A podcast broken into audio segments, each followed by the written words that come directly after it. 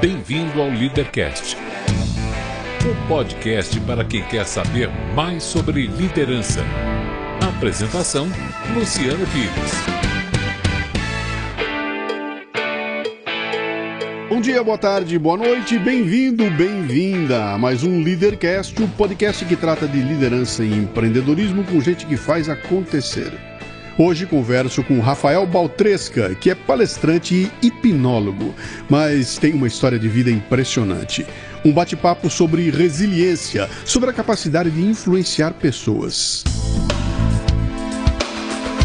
Este não é um programa de entrevistas, não tem perguntas programadas nem roteiro definido. É um bate-papo informal, com gente que faz acontecer, que vai para lugares onde nem eu e nem meu convidado imaginamos. É por isso eu não me limito a fazer perguntas, mas eu dou meus pitacos também. Você entendeu, hein? Isto aqui não é uma entrevista, é um bate-papo. O Leadercast é lançado por temporadas. Os assinantes da Confraria Café Brasil e do Café Brasil Premium têm acesso imediato à temporada completa assim que ela é lançada. Os não assinantes receberão os programas gratuitamente, mas um por semana. Para assinar, acesse o cafebrasilpremium.com.br.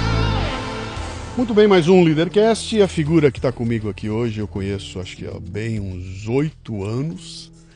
A gente tem um grupo de palestrantes aí que eu trouxe aqui no Leadercast. Eu já falei com a Leila Navarro, falei com o Eduardo Carmelo, falei com o Marcelo Ortega, falei com o Tomanini. Esse aqui é o caçulinha da turma, né? O mais novo da turma.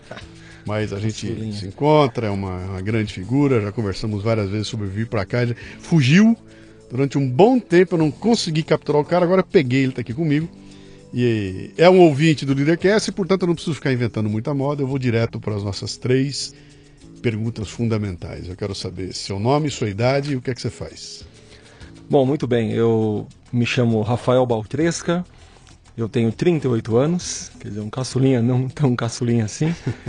E o que, que eu faço? Eu faço um monte de coisa, Lu, mas a minha atividade principal hoje é palestrar em empresas. Palestrante de empresas. Mais um, né?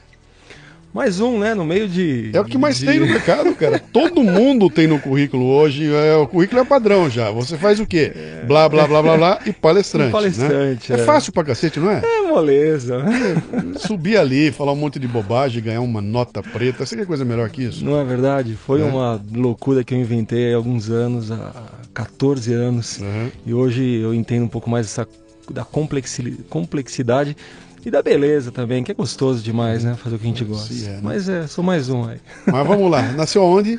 Eu sou aqui de São Paulo. Daqui São, Paulo, São Paulo, capital. É, criado a família tradicional paulista, é. né? Pai, mãe, que bairro, irmã. Que bairro? Eu sou ali da perto da Lapa, Parque São Domingos, é, Pirituba, Lapa, região noroeste de São Paulo. O que que seu pai e sua mãe fazem, faziam?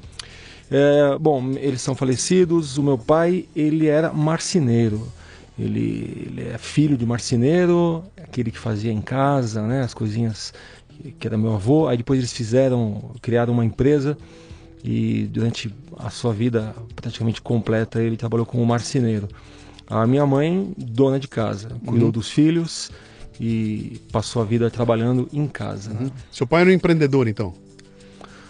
O meu, o meu pai, ele era uma mescla, viu, de ele empreendeu, mas também ele, como posso dizer, uh, ele era pé no chão. Ele era uhum. um empreendedor pé no chão.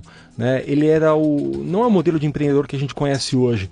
Aquele cara que você vê ousando, criando, arriscando. Ele era mais o modelo do pai que saía para trabalhar às sete da manhã, voltava cansado, suado, uh, às, às sete, oito, nove da noite. Então ele empreendeu nesse ramo ele era o dono do negócio dele? Ele era o dono do negócio. É, ele e meu avô foram sócios ah, uhum. uh, praticamente a vida toda uh, nesse ramo de artigos de, e utilidades de madeira. Então ele fazia tábua de carne, uhum. uh, fazia peneira, então, eh, como chama? Ah, esqueci aquele abridor de, de massa, sim, sabe? Sim, então, o rolo de massa é, que a mulher usa bater no marido é, chega tarde. Hoje em dia já é mais difícil, porque por sim. conta da, da higiene e tudo isso, eles substituíram né, o que era de madeira uhum. por plástico e tudo mais. Ele ainda é da época que fazia tudo de madeira. Uhum. Então eu lembro até que quando eu tinha 12 anos, eu ganhei de presente do meu avô um torninho mecânico. Uh, um torninho. aquele torno, né? Tornear peão, sim, essas sim. coisas. E pra mim foi um barato. Enquanto a criançada estava ganhando o joguinho, aquelas coisinhas de plástico, eu ganhei um, um, um torno onde eu podia brincar de fazer minhas uhum. pecinhas. É, talvez o avô imaginando que oh, o neto vai seguir a, é... vai seguir a, a, coisa da família. Que Mas que eu... eu... eu ouvi isso a vida inteira, viu? Imagino. A vida imagino, inteira. Imagino. É, desde molequinho eles falando, né? Você um dia vai administrar a nossa empresa. Muito bem. O é. que, que o Rafinha queria ser quando crescesse? Eu queria ser mágico. Meu pai ficava louco, bicho. Eu queria ser mágico. Eu, 10 anos eu queria ser mágico. Mágico. Eu gostava quando o David Copperfield aparecia na, no, no, no, Fantástico, né? Uhum. Que era sempre o um novo número de David Copperfield. Ele vai sumir da, sei lá, de, de torre. Eu ficava louco e eu pus na minha cabeça que eu queria ser mágico. Mesmo quando o Mr. Sun apareceu e destruiu tudo. Mesmo com o Mr. M, com o Mr. J. Mr. Sun não, com... porque é Mr. M, cara. Mr. M. Mr. Mr. Olha só, né? Eu queria Mr. ser M. mágico, cara. É? E foi muito louco, porque aos 10 anos, 11 anos, 12, meu pai achava bonito. A família achava legal, né? uhum. né? Uma menina que brinca de mágica. Com 14, meu pai começou a ficar preocupado. Né? Porque, será que vai vir um mágico? Uhum. Aí na família, não, cara, ele tem que ser administrador, ele tem que administrar meu negócio, né? Aos 16 ele começou a ficar um pouco mais desesperado, digamos assim. Eu lembro quando eu tinha 14, 15 anos, ele escondia meus, meus kits de mágica. Então, isso que eu ia te perguntar, eles compraram para você o kit do Pequeno Mágico, aquela é, coisa toda? É, até os 12, 13 anos ele ganhava de presente. Eu, eu dizia para a família, não me venha com, com brinquedos convencionais, né? Eu quero, eu quero, quero livrinho de mágica, eu quero kit de mágica. E na festa de aniversário você era a atração da festa? Não era, Lu. Não? Eu tinha uma vergonha lascada, cara. É. É, eu fazia pra, pra família, eu fazia para um ou dois amigos em casa, mas eu sempre fui envergonhado, tímido. Se der pra falar com, com cinco pessoas, eu me enfiava num casulo é. e eu não sei, eu destoava um pouco do, do, do ser mágico, né? Uhum. Demorou pra eu, pra eu pegar o, a mão, é. pegar o jeito. Você sabe que eu tô trabalhando no material sobre o Fred Mercury, sobre o Queen, Fred Mercury. E eu tava trazendo a biografia dele toda lá. E o Fred Mercury tinha um lance assim também, cara. Ele, ele nasceu lá em Zanzibar e ele tinha um problema de dente, né? A vida inteira, aquele puta dentão para frente. Que dizem os especialistas foi aquilo que deu a ele a caixa de ressonância para ele poder fazer com a voz que ele fazia lá, né? E aquilo era um problema para ele, cara. A vida inteira, ele, quando ele ria, ele punha a mão na frente para tampar aqueles dentões, que eram. Era até o apelido dele era, era em cima disso aí. E ele era um garoto absolutamente um nó, cara. Ninguém, não falava com ninguém, ele era absolutamente. É, é, como é que eu vou dizer? Um, um, garoto retraído e eu até posso entender o bullying que esse moleque sofria, né? Uhum. Até ele subir num palco, cara. E a, conta a história lá, quando ele era molequinho, que ele forma uma bandinha e a hora que ele sobe no palco, vira uma coisa que ninguém acreditava que aquele moleque fosse o mesmo. Ele descia do palco, ele Mr. Jekyll, uh, Dr. Dr. Jekyll e Mr. Hyde, né? Acontecia essa, essa coisa é. da mudança, né? Vamos ver se, vamos descobrir depois foi isso aí que, que aconteceu com você, né? Você estudou o quê? Então, lá para os meus 15, 16 anos, eu tinha uma vontade, cara, imensa de ir para o ramo da arte, de fazer a mágica minha profissão mesmo, né? Mas eu ouvi a vida inteira que isso não ia dar dinheiro, isso não era para filho meu fazer, né? Uhum. E eu sempre via meu pai é, mexer com as coisas de. Ele fazia alguma caixa acústica, né? Com, como ele era, sempre foi marceneiro, ele sempre fez coisas que, que tudo quanto é coisa que tinha madeira. E eu sabia que gostava de matemática. Então aquela babaquice que hoje eu vejo que é uma babaquice. Ah, você gosta de matemática? Então você tem que fazer uh, estatística, matemática ou engenharia. engenharia e aí me colocaram na, minha, na cabeça que eu talvez me daria bem como engenheiro. E quando eu tinha meus 17 anos, eu, como eu nasci em novembro, minha mãe me colocou um ano mais cedo na escola. Então eu com 17 anos eu entrei na, na faculdade Mauá, aqui uhum. em São Caetano do Sul, de engenharia elétrica. E aí meu pai feliz, né? O filho vai ser engenheiro. Sim. Deixou aquela bobeira de ser artista e vai ser engenheiro. Então eu estudei engenharia, 17 aos, aos 21 anos, quando me formei uh, engenheiro elétrico pela, pela Mauá. Uhum. Você sabe que eu fiz colégio técnico de eletrônica. Não, sabia. Me formei técnico em eletrônica Não. e prestei vestibular para engenharia elétrica, que era o natural. Na época, toda a molecada da minha turma foi, todo mundo para engenharia elétrica. E eu fiz engenharia elétrica em Bauru e comunicação visual em São Paulo. Passei nos dois e tomei a decisão de fazer o mais complicado, o mais difícil, o mais enrolado. Vim para São Paulo e a engenharia elétrica perdeu um engenheiro medíocre, cara. Mas vem cá, quando você passa hoje em dia no lugar que tem uma marcenaria e vem aquele cheiro da madeira queimada, daquela cola, volta tudo, cara? Tudo, não. É, voltou agora, quando eu entrei nesse estúdio aqui, só pelo cheirinho de, de madeira, tal, Aham. né? Isso volta demais. É, não, não adianta, nosso, nosso passado ele está enraizado. É, pois é. Mas aí você se forma em engenharia e pega um canudo de engenheiro. O que aconteceu com o mágico enquanto você estava na escola e aquela expectativa, pô, meu pai vai ficar feliz, vou dar de presente para ele o diploma, pai orgulhoso com o diploma na mão e com o mágico lá atrás falando não, não. Lu, é é? aconteceu uma coisa mais maluca ainda. Ahn, quando eu tinha, nos meus 17 anos, quando entrei para faculdade, depois de quatro meses, eh, veio a notícia do meu pai: vou ter que trancar a faculdade, porque ele que bancava a minha faculdade, Sim. né? Então lá para abril, maio, se não me engano, primeiro ano, ele falou: vamos ter que trancar porque não tenho grana, não dá pra gente pagar. né? E aí para mim aquilo veio como uma bomba, porque até então eu já tinha decidido de, de ser engenheiro, trabalhar como engenheiro, eh, já tinha desistido um pouco da mágica, porque eu brincava e realmente nunca, nunca imaginei que aquilo poderia ser um dia uma profissão e não achava complicado porque eh, eh, era a minha vida, né? Só que veio a bomba de vou ter que te, vou ter que parar de pagar a faculdade para você. Para mim, eh, hoje eu estava fazendo uma retrospectiva da minha vida, eu acho que foi o momento mais importante da minha vida, porque eu nunca tinha tido uma porrada da vida. né? Eu tinha pai, tinha mãe, as coisas estavam sempre caminhando bem, ah, entrei na faculdade, sempre fui um bom aluno, estudava direitinho, né? Ah, e naquele momento, putz, vou ter que parar de pagar essa faculdade para mim foi importante porque foi a primeira vez na minha vida que eu tive que começar a repensar o que, que eu podia fazer para sair dessa cilada. Vou ter que né? me virar. É, esse vou ter que me virar, cara, que hoje eu, eu, eu penso o tempo todo, foi a primeira vez. E Que- que idade você tinha? 18? Eu tinha 17 anos.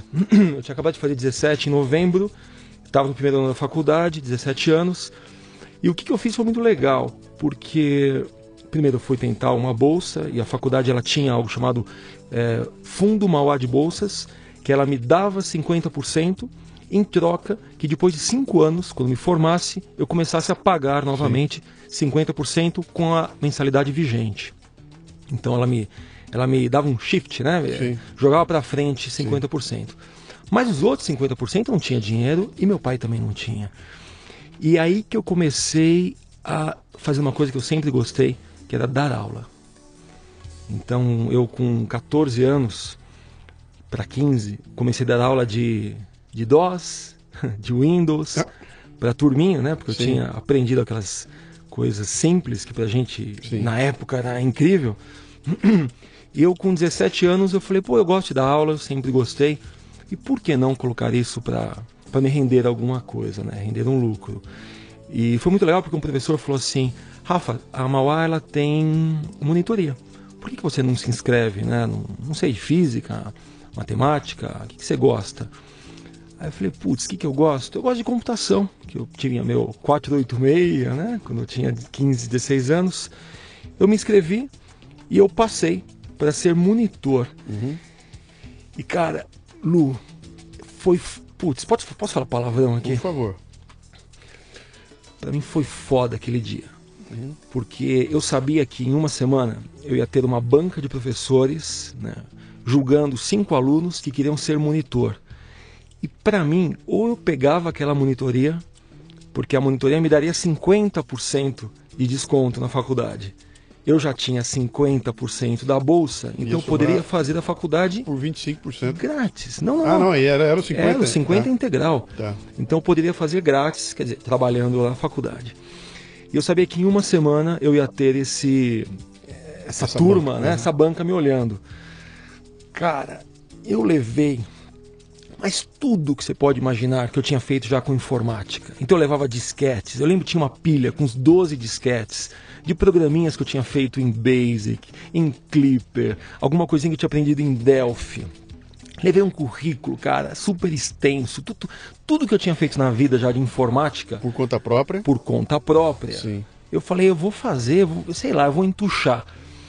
Eu dei tanta coisa para os caras eu fiquei com vergonha pelos outros. Porque eu, todo mundo trazia o currículo lá, eu falei, não, peraí, isso aqui é meu currículo, mas eu tenho esse sisteminha que eu fiz também, quando eu tinha 15 anos. Eu tenho aqui um depoimento do cara que me contratou para dar aula numa escolinha de informática ali do lado. Então eu cheguei com tanta coisa, porque na minha cabeça estava assim ou eu pego essa monitoria, uhum. ou eu tô fora da faculdade. Não ia ter uma outra chance. Meu pai tinha sido muito claro comigo. Uhum. E depois de uma semana veio a resposta que eu tinha entrado. E eu acho que naquele dia eu comecei a entender a, a, a beleza de, de, dar mais do que se espera, sabe? Sim. Eu acho que naquele dia eu comecei a empreender. Porque a minha vida, ela deu um puta passo no dia que eu sabia que não dependia do meu pai mais. Uhum. Dependia de mim. Né? Porque de, em cinco anos eu teria que pagar aquilo, eu tinha, ia ter que ter dinheiro para pagar. E além disso, eu estava trabalhando como monitor também. Então, eu com 17 anos comecei a entender que eu tinha que estar no comando, sabe? E, e o legal dessa história toda que você está botando é o seguinte: você não se preocupou com o que seria o suficiente para aquela banca. Você foi e botou, eu quero ver o que é suficiente para mim, né? Então, cara, eu vou levar aquilo que para mim seria o máximo, mesmo que seja muito além. E os outros meninos levaram o que seria suficiente. É. Levam o currículo, mostram lá, falam meia dúzia de coisa. É. Aí aparece um maluco lá com uma cesta cheia de disquete e tudo mais, uma porque você. Porrada, é, uma é, porrada. É. Cara, se é pra entrar de cabeça, bicho, vai com Pois tudo, é, cara. Isso é um dos mantras que eu tenho na minha vida hoje, né? Uhum. É, sempre entregue mais do que você promete. Sim. Mas sempre. Se você é, promete um, entregue dois. Se prometeu Sim. cinco, entregue dez. Um, esse, ontem mesmo fiz uma seleção para uma vaga de. lá no meu escritório, uma vaga comercial. Vieram três pessoas fazer entrevista. E, cara, três pessoas com um currículo na mão, uma, uma página com o uhum. básico. Eu fico pensando, cacete, cara, olha a oportunidade que você tem uhum. para mostrar muito mais, saca? Sim. Faz um vídeo seu, manda antes o vídeo. Sim. Chega com depoimento de um ex-cliente, saca? Traz um currículo com cinco folhas, Sim. falando realmente do que você fez. E não só com uma linha dizendo o título. Uhum. A, a gente tem uma oportunidade acho que diária de mostrar muito mais do que a gente, do que esperam da gente, né? Isso que, que faz a gente se diferenciar. É, e, cara, e, isso é, é, é, em todos os momentos da vida da gente, sabe? Tem, tem, nós temos exemplos disso acontecendo a todo momento. Eu quando eu voltei do Everest lancei meu livro lá, o meu Everest e tudo mais, eu acabei encaixando uma entrevista com a Marília Gabriela. Eu seria entrevistado pela Gabi no programa dela. E na época, na empresa, a gente patrocinava os carros de corrida lá daquele daquele maluco lá que fazia o programa da noite lá, o, Otávio Mesquita. Otávio Mesquita. Sei. E aí, conversando com o Otávio, ele falou: bicho, vou te dar uma dica. Eu falei: o que, que é? Manda para ela um presente antes da entrevista. Manda alguma coisa para ela. E eu peguei, comprei uma cesta, acho que de café da manhã, uma cesta qualquer, com uma champanhe e tudo mais, mandei para ela adiantado com um livro autografado. E Gabi, será um prazer estar com você, etc e tal. Meu, quando eu cheguei lá para ser entrevistada, a Gabi tava desmanchada.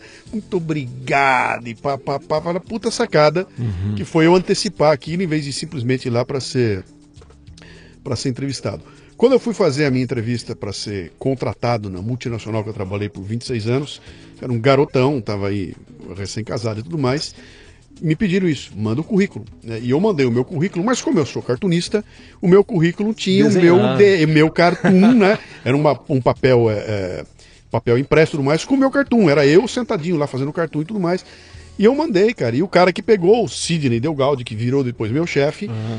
Ele falou para mim, falou, cara, dos todos os currículos que vieram, sobraram dois na final. O teu e de um gordinho, mas o teu tinha um cartoon, cara. Então, Quando eu cara. vi o cartoon ali, eu falei, não, eu tenho que chamar esse cara aqui. Então... E era uma bobagem, cara, que para mim era a coisa mais natural do mundo, mas que é isso, cara? Um cartoon. É claro que eu vou fazer um cartoon. Então... Eu sou então. cartunista e aquele cartoon foi o que fez o cara me chamar, né? Então é, é essa sempre essa história. Já que você vai, cara, é, vai com tudo, bicho, mais uns um dois pouquinho. pés né? no peito, é, né, é. cara? E é o tempo todo que a vida dá pra gente essas oportunidades uhum. de fazer diferente, né? E é escolha, né, cara? Você uhum. faz ou. E só tem que tomar cuidado para não chegar arrogante, para não Isso. chegar se achando rei da cocada preta. Porque você não é o rei da cocada Isso. preta, você é um bosta. É. Você sempre é um bosta que está diante de alguém que vai decidir se você suficientemente pouco bosta para trabalhar com essa pessoa. Então, você não é o rei da cocada preta. E, e, e essa humildade é, é, fundamental. Agora, o que, que tem que acontecer ali? Tem que ficar muito claro que é o seguinte, bicho. Eu tenho uma atitude que está muito além das atitudes dos outros. Eu posso não falar tantos idiomas quanto o cara fala, eu posso não ter estudado na, na, escola fantástica que ele estudou, eu posso não ser bonito que nem ela é, eu posso não ter o dinheiro, é, mas bicho, eu tenho uma atitude, eu tenho um gás, eu tenho um brilho no olho, eu tenho uma faca nos dentes, como você não vai ver outra pessoa ter, cara. E é aí que a coisa pega. Esse é o cara que eu quero comigo, entendeu? Eu não quero um matemático maravilhoso, eu quero o cara que olha no olho dele e fala, bicho, olha o olho desse cara, o tesão que ele tem. Você vai ser contratado por isso e vai ser mandado embora por isso. É pela atitude que você tem. O que vai fazer você perder emprego vai ser a tua atitude, não vai ser o teu preparo técnico não, nem teu diploma. Até que se aprende, né? Hoje em dia é. se aprende tudo em qualquer lugar. É. Mas é interessante que quando você falou da humildade, né? Às vezes não é o que você mostra, mas é o jeito que você atitude. apresenta, é, sabe? É, o jeito que conversa. Isso. E, e assim começou a minha vida, vamos dizer assim, empreendedora, né? Sendo monitor uh, dentro da faculdade. E assim foram cinco anos trabalhando lá como. Então, você, depois de formado, então, você ficou mais cinco anos. Ah, não, você estudou. Estudei cinco anos. E, é. e trabalhou. Você estudava é. e era monitor ao mesmo tempo lá. É, era monitor tá. e aconteceu uma coisa muito legal que durante minha, minhas aulas de monitoria uhum. eu brincava com a mágica. A mágica uhum. volta aí, né? Eu comecei a aprender a dar aula. Em sala de aula? Em sala de ah, aula. Olha só, cara. Era, era um barato isso, porque às vezes eu, eu falava de. Eu fui monitor de lógica de programação, uhum. uma espécie de uma. Eles chamavam de computação, mas a gente aprendia lógica e depois, se não me engano, de, de cálculo numérico, né? Durante Sim. um tempo eu trabalhei com isso. E, e, e eu falava desses termos é, brincando com mágica. Uhum. Então, com uma carta, desaparecendo alguma coisa. Eu comecei a entender uma coisa, que eu não precisava ser mágico 100% do meu tempo, mas eu podia usar a arte Sim. dentro de um assunto técnico, Sim. né? E foi um tesão, Lu, porque depois de um tempo, eu acho que depois de um ou dois anos, eu comecei a dar aula de, de reforço numa escola né, do lado da faculdade, não era da faculdade, mas para alunos que estavam indo mal lá na, na Mauá, eles recorriam a essa escola uhum. de reforço. O cara pagava uma aula, ficava lá quatro horas e, e aprendia. Né? E eu dei aula nessa escola durante 10 anos, de 2001 uhum. a 2010. Fazia monitoria na faculdade, dava aula para essa escola. Ganhando? Ganhava Ganhando uma graninha. Muito bem, Sim. porque, o que quer dizer, muito bem, para um menino de 18 anos, uhum. eu ganhava por aluno. Sim. Então, uma coisa legal que acontecia era o seguinte: na Mauá, na faculdade, eu na monitoria, eu estava lá numa sala, os alunos vinham, tiravam dúvidas e tudo mais. Né? Uh, nessa escola de reforço, eu ganhava por aluno. Uhum. Então, se eu tinha uma sala com cinco alunos, eh, eu lembro que eu ganhava 10 reais por aluno. Uhum. Eram 50 reais uh, durante quatro horas de aula. Sim. Só que se eu tinha 50 alunos, uh, ah, 100 alunos, uhum. quer dizer, dependia de mim atrair e, a molecada para lá. E o legal, cara, o desafiador, Lu, é que ninguém pagava o ano, eles pagavam a aula. Se eles gostassem, Ficavam. eles voltavam. Depois hum. de um mês, quando ia ter prova de novo, né? Sempre em épocas de prova. Hum. E eu achava isso um tesão, porque eu tinha que reter esses caras. E né? esse seria o professor que fazia mágica. Puta! e, e, o mais doido, cara, é que em sala de aula eles é. me chamavam de mágico. É. Ô mágico, ô mágico, né? Até hoje, pô, eu dei aula 10 anos lá, imagino que, que algumas milhares de pessoas passaram por lá, e até hoje, quando uhum. um ex-aluno me vê, ô, oh, mágico, quanto tempo! Então, na engenharia, eu era conhecido como o mágico. Sim. E quando eu estava com meus amigos mágicos, que é outro assunto que depois eu te conto uhum. também, como é que eu entrei na parte artística a fundo, uhum. eles me conheciam como o engenheiro. E, então foi um tesão, porque dar aula para um público de 30, 40, 50, 100 alunos, falando de engenharia, falando de cálculo numérico, falando de lógica de programação, fazendo mágica, cara, uhum. me tirava da, daquele padrãozão. Sim, sim. Saca? E, e, uma aula de quatro horas. Você botou, você botou uma pitada de entretenimento ali dentro que faz toda a diferença, né? Você sabe que eu tenho a, a minha palestra lá da Fórmula de Inovação, tem um momento que eu falo lá daquela coisa do CELS, né? Do criativo, excepcional, único e sensorial, que é uma formulazinha que eu dou lá, falo, olha, antes de entregar qualquer coisa, dá uma olhada, vê se tem céus ali, né? É. Escrevi um texto. Meu texto tem alguma coisa criativa, excepcional, única e sensorial? Se não tiver, eu paro e vou procurar fazer lá, né? E um dia eu termino a palestra, vem o pessoal conversar, um abraço no final, tá? Daí veio um carinha me chamou para conversar comigo no cantinho. Esse cara era um representante de autopeças, se eu não me engano. Uh, ou ela era da área de vendas de uma, de uma indústria qualquer. E tem uma característica interessante: essas indústrias todas você vende para atacadista. E o atacadista, quando você chega lá, você vai conversar com o comprador, você fica numa sala, sentado, 20 representantes de 20 fábricas, esperando a vez de ser chamado lá. Então tá, a secretária lá, Zé, agora é você. O Zé entra, fica 10 minutos, volta e assim vai, né? E esse cara falou para mim: sabe o que, que eu resolvi? Falou: o que, que foi? Fui fazer um curso de mágica, cara. E eu faço mágica. Então, quando eu chego lá, a secretária já sabe que eu sou o cara da mágica. E eu já chego lá, já faço aparecer uma rosa na mão dela. Rapaz, ela já me recebe de coração aberto. E o cara, e já avisa o cara que o mágico tá lá. E quando eu entro, cara, eu não fico 10 minutos com ele, eu fico 30. E eu levo, eu brinco, eu faço. Então eu nunca sou o último cara a ser atendido. Sempre que eu chego lá, eu sou recebido com festa e tudo mais. Então, criativo, excepcional, único e sensorial. Você vê como é a coisa que você leva para dentro do teu ambiente, que é de dar aula, o ambiente de ser o vendedor, um elemento da surpresa, do encantamento, que faz a pessoa virar criança, né, cara? O cara, o, cara, o comprador vira criança de novo. A hora que ele vê surgir aquele bombom, não sei de onde, que Vira, pega fogo é... na carta, o cara fica criança de novo. Eu, né? eu vi uma frase esses dias bem legal que fala o seguinte: é, toda criança nasce artista, né? O difícil é, é, que permaneça artista. Sim. Então acho que tirar a arte da gente, qualquer que seja, né? Ou a mágica, ou a música, ou a pintura, é, como você hoje faz suas caricaturas, né? É matar um pouco, né? Da, daquela é, criança. Sem dúvida. Sem dúvida. Mas aí, você então experimentando aquilo, começou a nascer a semente do palestrante ali naquele momento ou não? Lu, eu falo que a minha grande escola né, para ser palestrante foram esses 10 anos uh, dando aula para alunos, porque eram aulas de 4 horas. Né? Em 2001 eu começo a dar aulas lá, numa escola chamada Meta, enquanto eu fazia monitoria na, na faculdade. Eram aulas de 4 horas, uhum. sabe? Duas horas, interrompia para uma um cafezinho de cinco minutos e mais duas horas falando de assunto técnico. Uhum. Quando eu descobri que para fazer palestra era uma hora e meia no palco, Sim. falei, opa, moleza, né? Sim. Quer dizer, o que eu achava na época. É, e assim foram meus cinco anos, então, na engenharia, uhum. uh, dando aula para poder me sustentar né, e, e, ajudar em casa. Foi muito legal dar essa, essas aulas, porque a monitoria ela me dava um desconto na faculdade. Sim mas a grana que eu ganhava dentro de, de, de sala de aula era onde eu levava para casa, que ajudou a minha irmã a se formar, Sim. ajudou minha mãe em casa, ajudou meu pai. Sua expectativa na época, ficou claro? Cara, acho que eu vou ser professor quando crescer? Não, não. Não, a minha expectativa era. Eu sempre gostei de dar aulas, né? 14, 15 anos dando aula de DOS, depois na faculdade. É, eu sempre tive tesão em estar no palco, ensinando, falando, conversando. Mas eu tinha muito claro que eu ia seguir a carreira de engenheiro. Muito claro, né? Eu gostava, a parte eletrônica, a parte de programação. Como eu venho lá de moleque, né? Brincando com o computador. É, sempre eu curti isso. Uhum. E a minha especialidade era programação em microcontroladores. Uh, trabalhei um, um tempinho na, na, área, mas eu achava que eu ia fazer a vida inteira, uh, ia trabalhar com engenharia. Tanto que em 2001, que foi o meu último ano de, de faculdade, né, eu entrei na NEC. Lembra da NEC? Sim, claro. Ficava ali perto de Guarulhos, de Arujá, né, NEC do Brasil. E, puta, foi um, foi um barato lá também, porque eles vieram com uma ideia dos e-talents e talents uhum. iam ser os talentos né, do futuro. Sim. E aí fizeram uma puta de uma propaganda.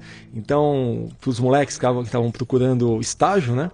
Cara, estagiar na NEC, os, os talentos do futuro tal. E aí eu fiz a minha inscrição. Era tipo, sei lá, 50 inscritos por vaga, né? Era hiper complicado.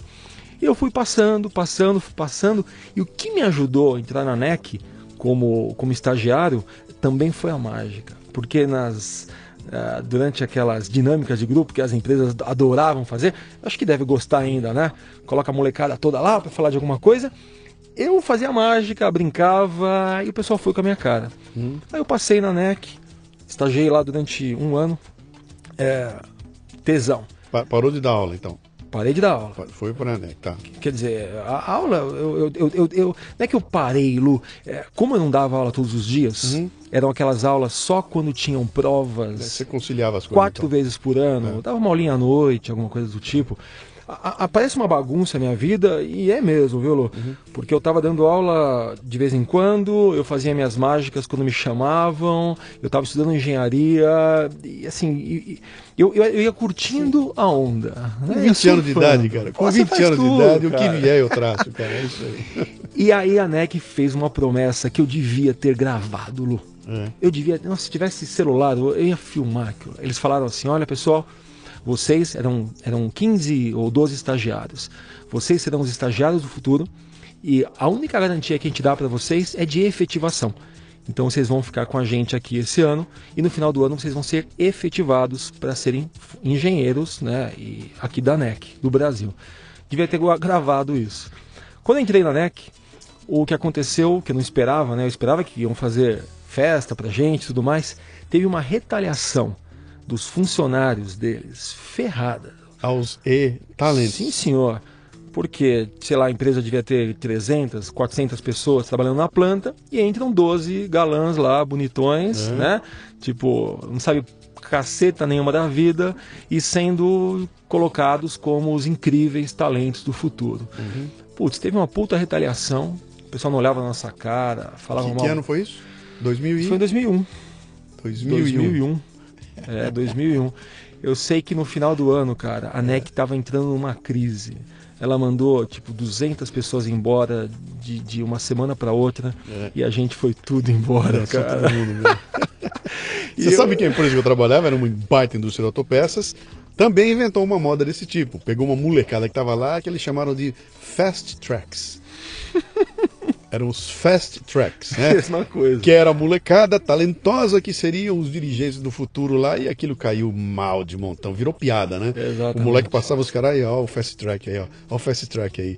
Que é uma bobagem, é que nem botar um é. uniforme no cara e falar, esse cara é especial, é especial, ele é melhor que você, né? E você cria um problema sério lá dentro Porque para começar não é melhor que ninguém. Né? Não, né, cara, E segundo, cria uma é... cultura de. E cria uma retaliação, isso que você falou, Gabriel. Não, que é esse bosta aí pra, pra é. se achar? Tô aqui há tanto tempo e ninguém me dá bola, agora vem esse merdinha aí, né? Ah, eu tirei no pé, né? Vamos lá, continua. E o que, que vem na sequência? Você... Sequência, tô formado, uhum. me formei no ano de 2001, né? Uhum. E desempregado. E desempregado. Ah, o, o, legal é que a vida inteira, né? Pelo menos esses 10 anos, eu, eu ainda tinha minhas aulas, né? Isso ia me, me sustentava. Uhum. Mas. O, o negócio do seu pai lá não retomou? Com o quê? Com não havia, é, porque ele tinha, ele tinha. a ele empresa? Tava, é, ele estava sem grana, tudo não, não, não, não, não, não, Ele acabou vendendo a empresa para um, um tio meu, tá. depois eles entraram em falência. Então, sabe, eu, eu acho que eu não sei, mas meu coração dizia para não, não entrar num negócio que uhum. não era para mim, sabe? Eu deixei com ele, a madeireira ali, ele tocou, depois vendeu e, e tá. finalizou. Ah, eu estou desempregado, então, de 2002, né? Tinha acabado de sair da faculdade, uhum. é, desempregado. E eu sempre tive um, uma formiga no fiofó, viu, Lu? Acho que até hoje eu não, eu não paro quieto, eu sou um inquieto, porque eu ainda fazia shows de mágica, de vez em quando, em casamento, festa de aniversário, eu brincava com, com amigos e ganhava por isso. Uhum. Eu dava minhas aulinhas no Meta, que eram aquelas aulas de reforço, uhum. só que eu não me conformava. Então eu fiz uma coisa que não, não sei porque, não, sei lá, alguns jovens que eu converso hoje, eles me, me acham um cara de ET eu pus na minha cabeça, eu pus na minha cabeça que eu queria entrar numa empresa trabalhar como engenheiro. Então onde eu passava e olhava, por exemplo, olha para cá, tá escrito Samsung, eu escrevia no papelzinho.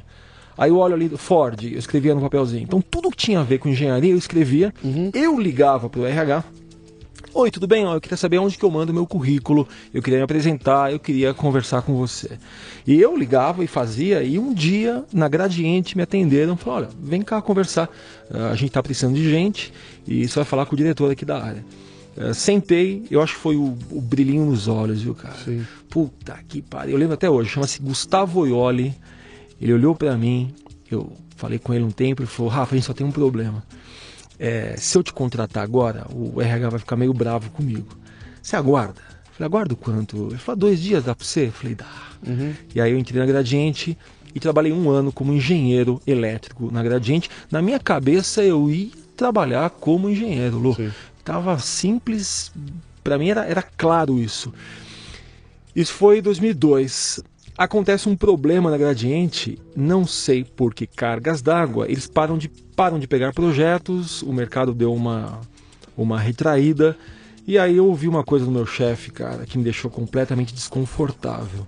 Ele, um cara nota mil, cara, ele falou, Rafa, a gente tá sem projeto, vem pra cá, traz livro, estuda, vai fazer um curso, mas talvez só daqui a uns dois, três meses a gente tenha projeto puta que pariu. Fala isso para um sagitariano que tem uma, uma formiga no fiofó. Ficar parado, cara. Esperando. Não, não rolou. Cheguei para um professor meu, uh, ex-professor lá da Mauá. Falei, Ricardo, é o seguinte, cara, eu não tô aguentando ficar num lugar que não tem que fazer, cara. Uh, você não tá precisando de alguém na sua empresa, vamos fazer alguma coisa juntos. Ele falou, Rafa, ele tinha uma empresa de informática. Ele falou, Rafa, se você quiser vir para cá, uh, eu tenho um sócio, você pode ser sócio da gente. Uh, cada um faz sua hora. A gente trabalha para outras empresas como consultores de, de programação. Você vai ganhar o que você trabalhar. Então a nossa sociedade é assim. Você só vai ser sócio no papel, para não precisar te contratar como CLT. Sim, sim. Você entra e você faz sua hora e você ganha. Vamos lá? Eu falei, vamos. Assim, entrei na VPWare Informática em 2003. Meu pai só faltou me matar porque você saiu da grande Gradiente para ir para uma empresinha de informática. Eu saí da Gradiente tendo um salário certinho, bonitinho, mas todo mês estava lá para entrar de sócio e começar ganhando zero. Uhum. Ele falou: você tá louco, cara. Você tem que ficar nessa empresa, empresa boa, cara. Fica nela.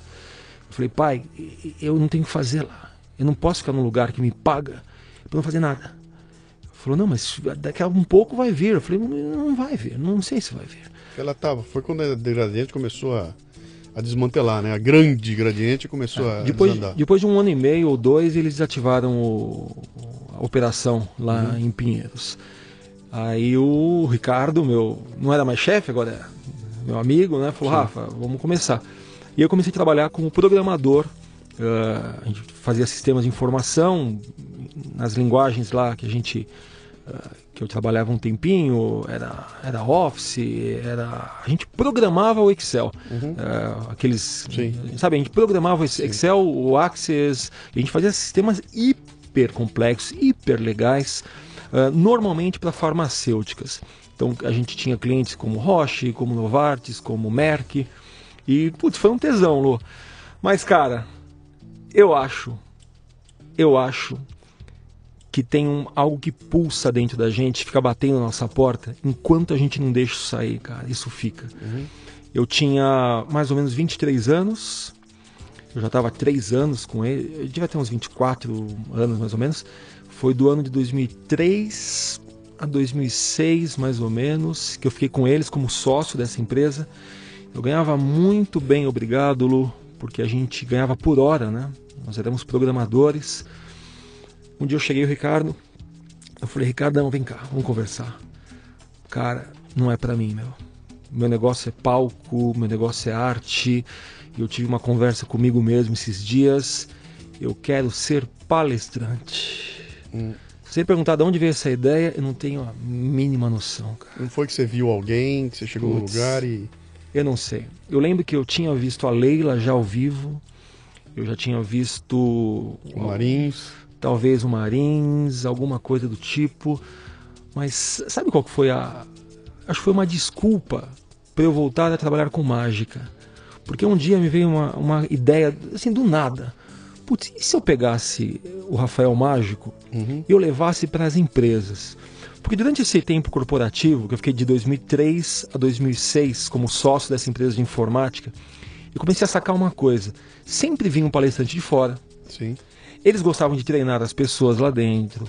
Eles falavam sobre liderança, sobre trabalho em equipe. Então, nessas empresas que a gente atuava como consultores né, de informática, eu comecei a sacar isso. Falei, pô, eles chamam o tempo todo gente de fora para falar. Pensei, pô, eu sou mágico. Eu a vida inteira dei aula. Eu sei fazer isso. Uhum. E parece mais divertido do que programar computadores. E aí nesse dia foi, acho que foi 2004 mais ou menos, Falei, Ricardo, eu quero parar de trabalhar como, como programador. Você pode falar assim, pô, você é maluco, né, cara? E a grana e tudo mais. Eu sempre guardei dinheiro, Lu. Eu sempre, eu sempre guardei. E no ano de 2004, eh, meu pai faleceu. Teve um, uma parada cardíaca e no quintal de casa meu pai morreu. Nesse ano aconteceu uma explosão de coisas na minha mente. Primeiro, uma pessoa que eu amava foi embora. Uhum.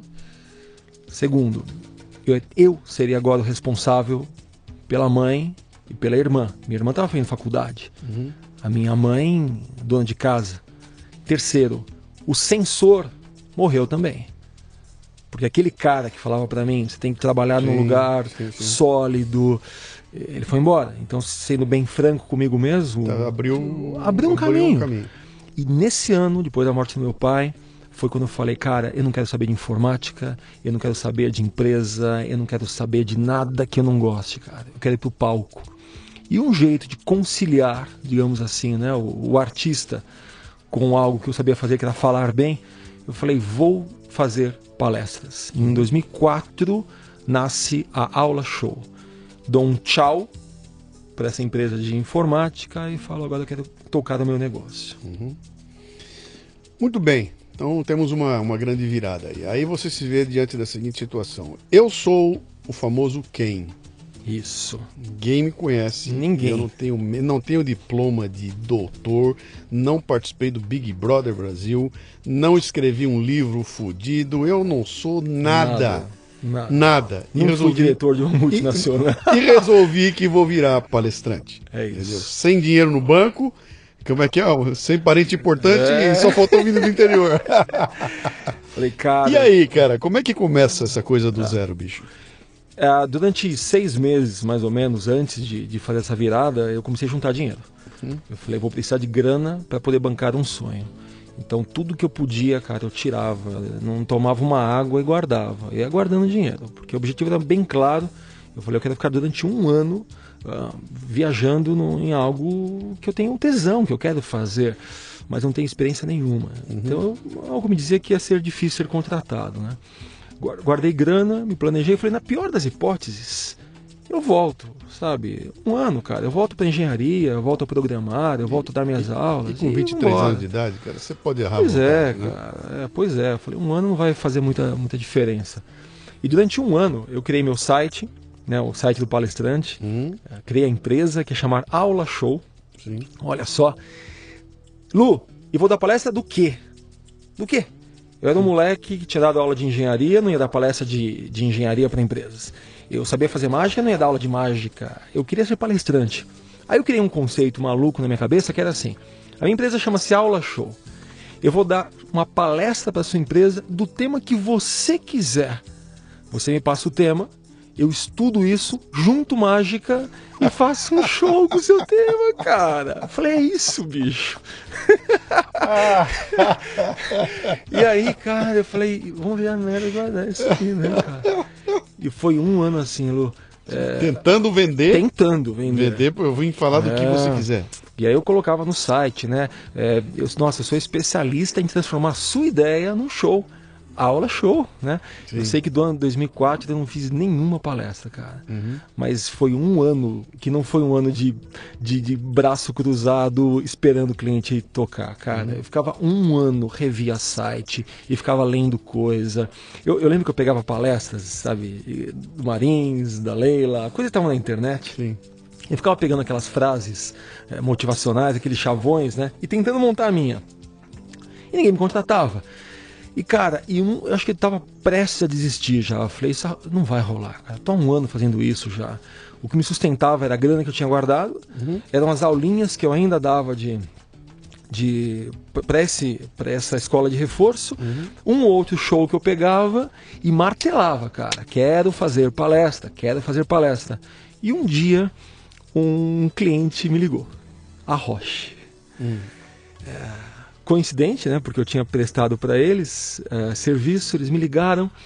Olha, Rafael, a gente está pensando num evento, vi aqui seu site, você tem experiência nisso? Quem te ligou não te conhecia. Não me conhecia. Não, Não, ligaram foi só coincidência por ter trabalhado lá. Eu falei, claro, faço isso há muito tempo já, né? minha especialidade é, é essa. Eu já fiz 700, né? Não tem, né? E eu lembro que a, que a moça, que é a Alexandra, até hoje é, é, é minha amiga, ela falou: ah, vou apostar em você, vamos lá.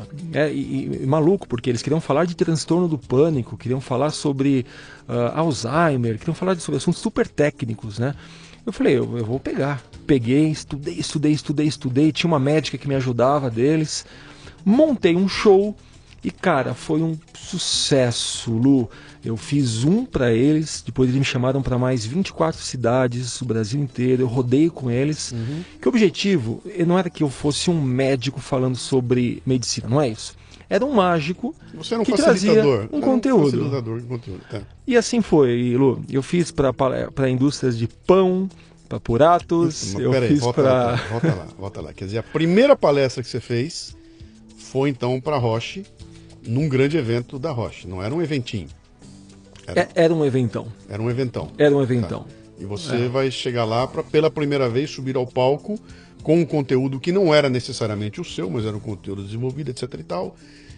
E você era um moleque tímido, etc e tal, que para falar de cinco pessoas tinha que se. Já tinha passado essa timidez, é hora de subir naquele palco com luz em cima, que o cara anuncia com vocês agora, Rafael. Hã? É, Como cara... é que é, cara? Como é que foi isso? A, a timidez passou quando comecei a dar aula de, de reforço. Uhum. Lembra aquela escola que eu falei, que eu fiquei um tempinho? 10 anos né, dando aula de reforço. Lá eu tive que passar, né? Porque um aluno, dois alunos, cinco alunos, aí uhum. depois de um tempo. A, a aula para mim foi uma puta aprendizado, né? E quando me chamam para esse super evento, esse foi, eu acho, o maior evento, que, o primeiro grande evento que eu fiz, né? Eu tinha, tipo, 400 pessoas uhum. me vendo, puta evento. É, sei lá, foi um misto, né? De, de medo com alegria, com Acho mais medo do que. eu imagino a sensação, cara, de você subir é. naquele palco e, e saber que o teu negócio estava ali. Que aquilo não era. Você não era um professor convidado para dar uma aula. Se der, deu, se não der, não deu também, depois vem outro professor. Você era a atração do negócio lá, né? E aí que tem uma. Esse tem uma carga em cima do palestrante que o pessoal não se dá conta, né? Que eu vou subir aqui para falar alguma coisa. Não, cara. Você quando sobe ali tem um monte de gente da empresa com o pescoço ali, ó. Se o Rafael for uma merda, é, eu vou dançar. É. Teve gente que confiou em você, teve gente que, que bancou o teu nome e tem um monte de gente com o facão na mão esperando é. para te pegar lá embaixo. E essa consciência dessa responsabilidade é uma paulada, né, cara? E uma das frases que eu ouvi, que eu me lembro até hoje, foi justamente essa. Rafa, o meu pescoço hoje está na sua mão. Uhum. Eu falei, pode ficar tranquilo, porque uhum. o que não me falta é, é empolgação, energia, é tesão. Cara, acho que eu estava tão feliz, Lu, de estar num evento grande daquele, sabe? Uhum. Eu estudei três meses quase para poder falar aquilo. Não foi uma uhum. palestra que eu falei, ah, como hoje eu faço, ah, amanhã eu faço, tá tudo bem. Não. Sim. Três meses, estudando, estudando, estudando. E naquele dia eu falei, putz, eu acho que existe um produto aí. Uhum. É, mesmo eu não sendo especialista em nada, eu sou engenheiro, sou Sim. especialista talvez em cálculo numérico, mas mesmo sem ser especialista no que as empresas querem que eu seja, o produto é esse. Você me dá o seu negócio, né? e eu, e eu crio. eu conto uma história. Eu crio. Eu, sou, eu conto uma história. Pois é, e eu não precisava mentir. É, esse era eu, uhum. sabe? Eu não era especialista, mas naquele momento eu vou te contar uma história com o meu lúdico, né? Uhum. Que o uhum. seu é a caricatura, Sim. com o meu era, era a mágica. E Sim. assim nasce a aula show. Em 2004, 2005, eu começo a fazer um monte de evento para empresas de tudo quanto é segmento, cara. Uhum. Farmacêutica, panificadora. Que vai no boca a boca, quer dizer, aí é boca a boca. Você não tinha uma máquina de propaganda contando não para tinha. o mundo que aqui está. Não. Era, nasceu no boca a boca ali. É, e naquela época também, o que a gente tinha de informática, uh, o que, que era? Era o Google AdWords, hum. e acho que só, viu? Porque Facebook não existia, uh, YouTube, se não me engano, não existia também. Se tinha era muito arcaico isso. É, é. Em 2003, 2004, era comecinho. Então era boca a boca, era internet, Google e uhum. só, cara. E vambora. E ali ficou claro para você que aquilo era um, aquilo era, um, era, era um negócio, era uma profissão e você você botou na cabeça que ia seguir aquilo? Cara, quando eu subo no palco pela primeira vez, eu falei, é isso, sabe? Eu, eu, eu junto tudo que eu gosto, que é palco, que é falar com gente, que eu uhum. entendi que eu gostava disso. Eu podia dar minhas aulas, Uh, ganhava-se bem por isso e eu tinha uma coisa diferente na mão. E eu não precisava concorrer com Luciano Pires, uhum. com Leila Navarro, com Marins, porque o meu produto era diferente. Uh, sabe, eu não estava concorrendo por alguém que falava de liderança. Não, não. Eu estava lá como um artista que fazia algo diferente. Assim sim. eu começo com a empresa. Né? Sim, sim. Quando é que a hipnose entra no, no, no jogo? Teve uma transição. Uh, onde sai a mágica e entra a hipnose, que aconteceu o seguinte: eu comecei a fazer tantas palestras sobre alguns temas que, que, que se repetiam. Então, quase sempre as empresas queriam que eu falasse sobre mudança, sobre, sabe, eh, liderança, sobre É influência. impressionante, né, cara? Eu faço palestra há 30 Putz, anos e os e temas continua, são- né, cara? É a mesma coisa, é? cara. 30 anos, bicho. Não vai mudar nunca isso. Então, cara. E aí uma hora eu falei assim, cara, eu acho que dá para montar a minha palestra. Eu não preciso mais fazer o que os outros querem que eu faça. Eu posso criar também uma palestra de que eu deixo aqui na gavetinha Sim. e quando eu precisar eu tiro, mudo algumas coisinhas e faço, né? É, eu acho que depois de uns quatro anos mais ou menos, eu parei de fazer essas customizadas que me davam um trabalho violento, Claro. cara, porque era um, um- era, era, era um- é, uma obra Sim, geração de conteúdo que você tinha que criar do zero. cara, né? sabe? E usou, deixa num canto e parte pra próxima. né? Exato, nunca mais eu ia falar sobre pães ou, ou remédios ou então Mas você tava ganhando dinheiro nessa época que você falou, cara, já, já tá legal, já tá dando pra ganhar, pra me sustentar e daqui pra frente é só crescer? Ou você tinha aquela preocupação, ainda tem que continuar meus biquinhos, vou dar minhas aulinhas, o meu diploma de engenheiro tá aqui porque talvez não dê. Putz, Edu, eu, eu aprendi cedo que a grande sacada da vida é a gente gastar menos do que a gente ganha. É, eu aprendi cedinho, sabe? Com, com 16, 17 anos já entendia isso. É, então eu sempre gastei é, um terço do que eu ganhava. É, A minha vida sempre foi uma vida simples. Então eu nunca tive carro do ano, eh, minhas roupas nunca foram as ah, Nikes e as Brubbles. E- e- minha mãe sempre foi muito simples, eu sou filho de marceneiro. Então em casa a gente aprendeu que dá para ser feliz com coisas simples. Então nunca meus custos excederam a minha entrada, meu faturamento. Então, eu- graças a, a- a Deus ou a meus pais ou, ou a- a- as contingências da vida, eu nunca precisei me preocupar com dinheiro, não porque eu sempre fui abastado, ao contrário, porque eu sempre gastei pouquinho, sabe? Então eu tinha um dinheirinho no banco que eu falava, ah, dá para trabalhar mais dois, três meses eh, sem ganhar dinheiro, porque o que eu tenho no banco me, me, me, me cobre os três meses. Aí eu, óbvio, eu fui estudar mais disso, eu entendi que se a gente fizer um caixinha de seis meses e deixa ele quietinho lá, eu tenho seis meses que eu estou tranquilo. Só que nos seis meses eu acabo trabalhando e vai entrando. Então, você me pergunta do dinheiro agora, eu nunca me preocupei com isso. Era um jovem de vinte e poucos anos, ah, ganhava bem pelo que eu fazia, me divertia a beça estando lá no palco. ah, minha vida sempre foi uma, vida simples, de, de gastos simples, e a vida começou a tocar. E eu falei, putz, isso é legal. E é mágico, cara. Fazer algo que gosta, cara, o dinheiro vem. Putz, ele vem, porque você não faz esforço por isso. Bom, e é isso. E aí, durante um tempo, eu falei, sabe de uma coisa? Eu vou parar de fazer eh, palestras customizadas, vou fazer a minha. E aí eu comecei a, a vender né, as minhas palestras. Então eu tinha meu tema de mudança, o tema de liderança, raso pra cacete. Hoje eu vejo aquilo, me dá um desespero, Lu. Putz, sabe, eh, me dá vergonha alheia de mim mesmo. Não é alheia então, né? Não, é alheia porque era Raso. daquele, É, daquele Rafael, né? Rafael. Era aquele lá, né? Então, mas eu fazia, entendeu? Uhum. E, assim foi indo. Até um dia que eu falei, ah, cara, deixa eu estudar, vai. Já que eu quero falar de comportamento humano, né? Já que eu quero falar de. de deixa eu estudar. Isso já era 2009, 2010.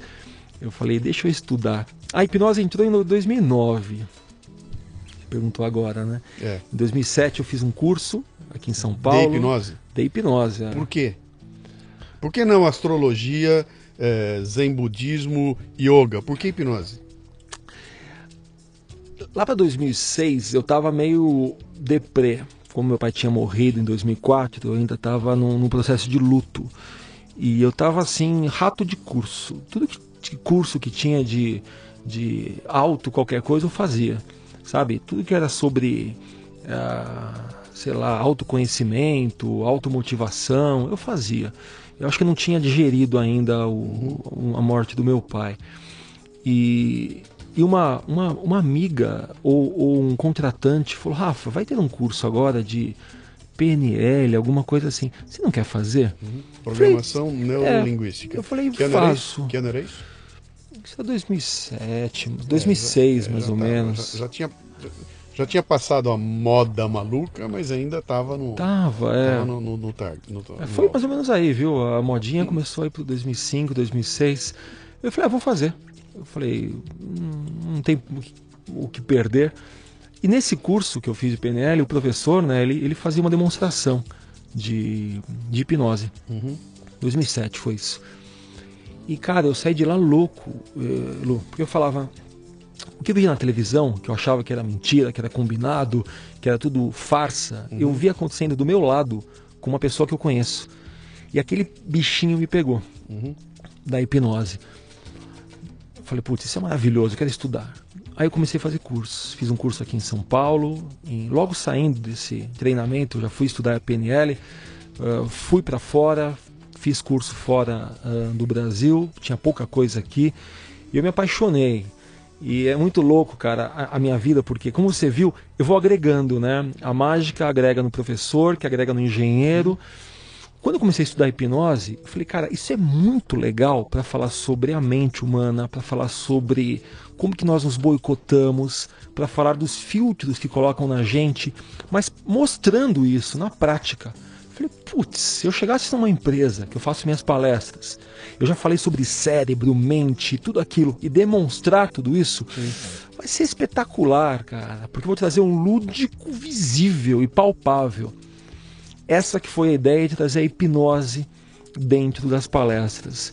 Uh, deixei a mágica um pouquinho de lado, para não virar uma salada de frutas. Uhum. E no ano de 2009, eu estava já uh, bem, uh, como posso dizer, trabalhando bem como palestrante, já não fazia nada de engenharia, uhum. já estava deixando aquelas aulas, que para mim virou mais uma bengalinha, sabe? Eu falei, putz, eu, eu vou peitar ser palestrante, só que, de novo, eu não quero brigar com o Luciano e os outros palestrantes, né? Eu quero putz, eu quero fazer algo que realmente seja meu e diferente dos outros. E aí eu faço, começo a trabalhar com palestras autorais, uhum. com meus temas, com as minhas ideias e usando hipnose junto. Ano de 2009, onde eu falo, vou estudar psicologia. Quero aprender de jeito isso. Um, vou aprender. Quero ser um palestrante com, com a bagagem, quero ser um hipnólogo com com. Você foi fazer um carga... curso, foi aprender por conta própria? O que é que você fez? Psicologia, eu fui fazer faculdade de psicologia. Você, fez, você, você cursou a faculdade todinha, tirou o diploma? Começo a fazer o processo seletivo, entrei na faculdade em 2009. Em 2010, uhum. entrei na faculdade em 2010, finalzinho de 2010, pode ser. E aí eu todo pimpão lá, né? Feliz da vida.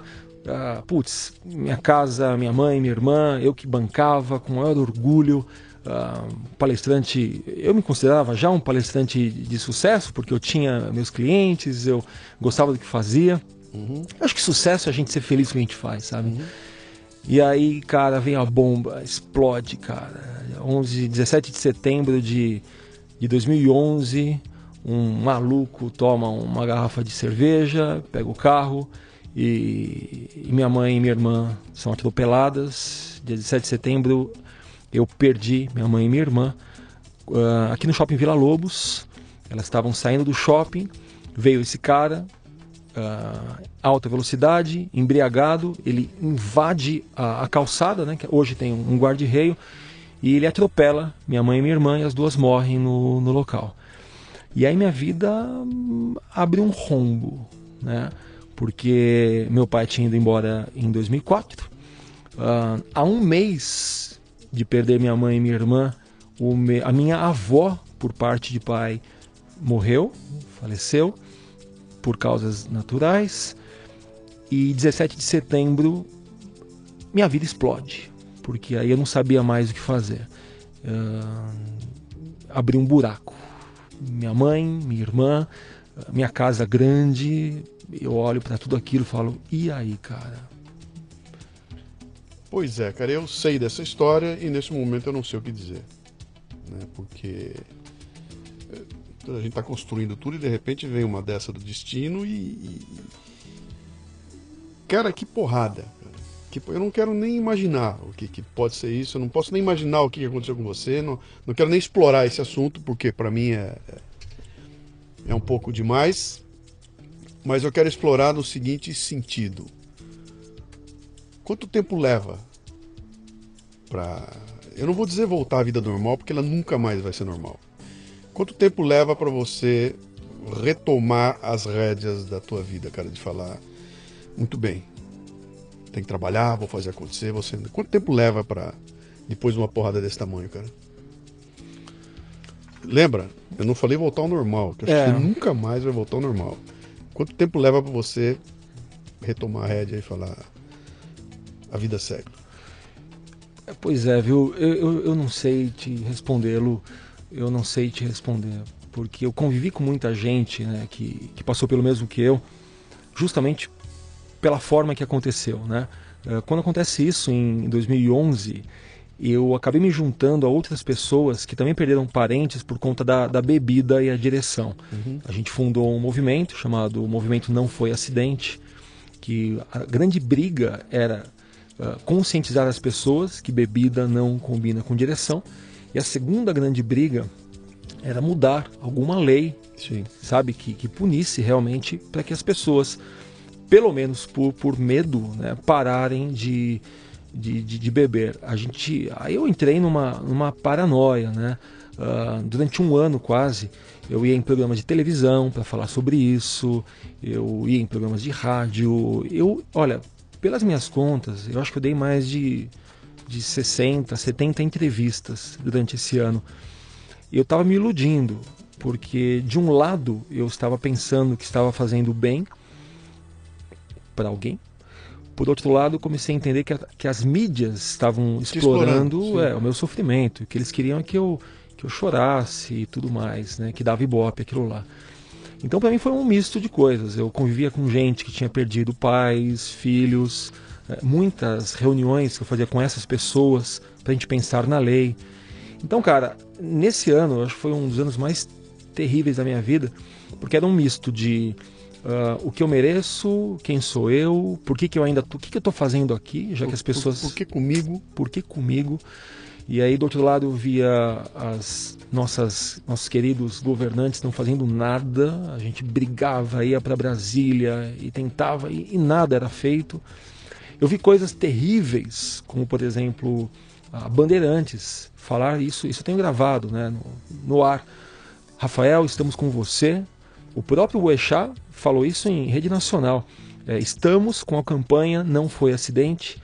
A partir de hoje, a nossa torre vai ficar vermelha e apenas no dia em que as leis mudarem, leis relacionadas a, a bebida e trânsito mudarem, nós vamos mudar a cor dela de volta para verde ou azul, alguma coisa assim. Uhum. É, então, olha só, o Boechat falando isso em rede nacional, trazendo o nosso movimento.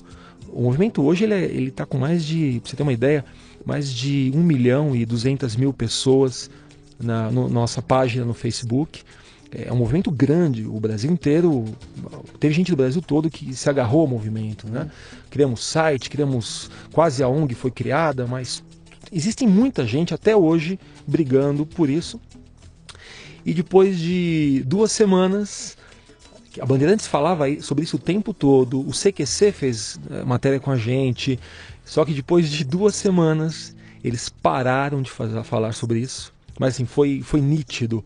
A antena deles voltou à cor normal e eles não deram absolutamente nenhuma satisfação. Uhum. A gente começou a entender também o poder que tem as empresas, indústrias uh, do álcool no Brasil. Então minha vida virou uma, uma loucura, Lu. Eu não, eu não podia sair para com os amigos. Se tivesse um amigo meu bebendo e depois ia pegar o carro, eu já uhum. ficava puto, eu já brigava com eles, eu já não queria ir mais. Uh, nesse momento, eu namorava, a minha namorada veio para casa. Imagina, do dia para noite eu não tenho mais família, então ela veio morar em casa. Ela foi super guerreira, porque ela largou tudo que ela tinha para morar comigo. Hoje nós somos casados, a gente vive juntos até hoje. E eu não queria sair com ninguém, eu não queria absolutamente viver, porque para mim aquilo nada daquilo fazia sentido, né? O pouquinho que eu tinha de calma era quando eu estava com ela em casa.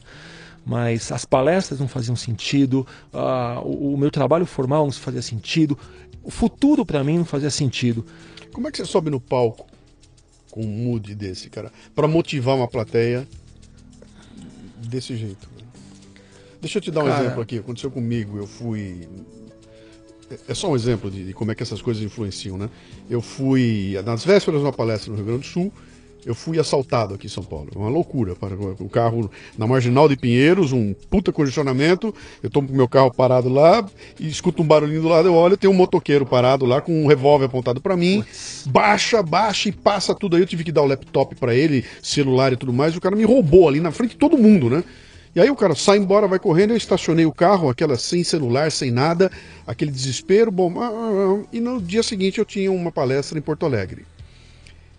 Eu fiz aquela palestra com o motoqueiro do meu lado apontando a arma para mim o tempo todo. Uhum. A palestra inteirinha uhum. eu tinha aquele cara do meu lado apontando uma arma para mim. Uhum. E na minha cabeça, enquanto eu. Parecia que era outro cara falando, né? Era eu interagindo com aquele cara e tinha um cara no palco falando com a plateia. Quer dizer, e eu tinha que motivar a turma e que tá feliz e contar piada, etc e tal. Mas eu tava absolutamente é, no outro lugar, né? Eu comparado com você, isso aqui é uma bobagem, né? Mas é, é mostra como a gente não consegue é, difícil dissociar essas coisas, né? Como é que faz? Ma mais difícil do que isso foi em relação ao conteúdo da minha palestra. Porque eu sempre falei sobre mudança de percepção. Sim. Eu sempre falei. Eu era catedrático quando o assunto era nós não temos problemas, o que nós temos, o, o, nosso problema é o jeito que a gente percebe o problema. Uhum. Então imagina, eu falava sobre isso. Independente do que seja um problema para você, se você mudar o jeito que você olha para ele, é o, o ver cheio, o vermelho cheio, o vermelho vazio, Sim. é, é para tudo. Então, isso era um tema da minha palestra, falar sobre mudança de percepção. Uhum. Que quando a gente mudava o jeito de ver, nós mudávamos a nossa vida. Aí eu te pergunto, como é que eu vou falar isso? Um lado da minha cabeça falava assim, Sim. Rafa, mudança de percepção. É só mudar o jeito que você percebe. Do outro lado, falando assim, cara, tua família morreu. Como é que você vai mudar essa percepção para voltar a ser feliz? Então, muito pior do que subir ao palco porque depois de, vamos lá, 2004, sete anos fazendo palestra, como você disse, a gente sobe no palco e a gente faz o nosso trabalho, né? A uhum. gente tem que entregar o resultado. É, o cliente, eu vou, eu vou subir, vou fazer. Mas pior do que isso, era uma, um conflito interno. Você estava questionando uma pois verdade, é, né? O que era a tua verdade estava sendo pois questionado é. naquele momento. Como é que Não vou, é bem assim, né? Como é que eu vou falar para os outros? Cara, mude o jeito de você olhar, que tudo muda. Uhum. E eu não conseguia mudar o jeito de olhar.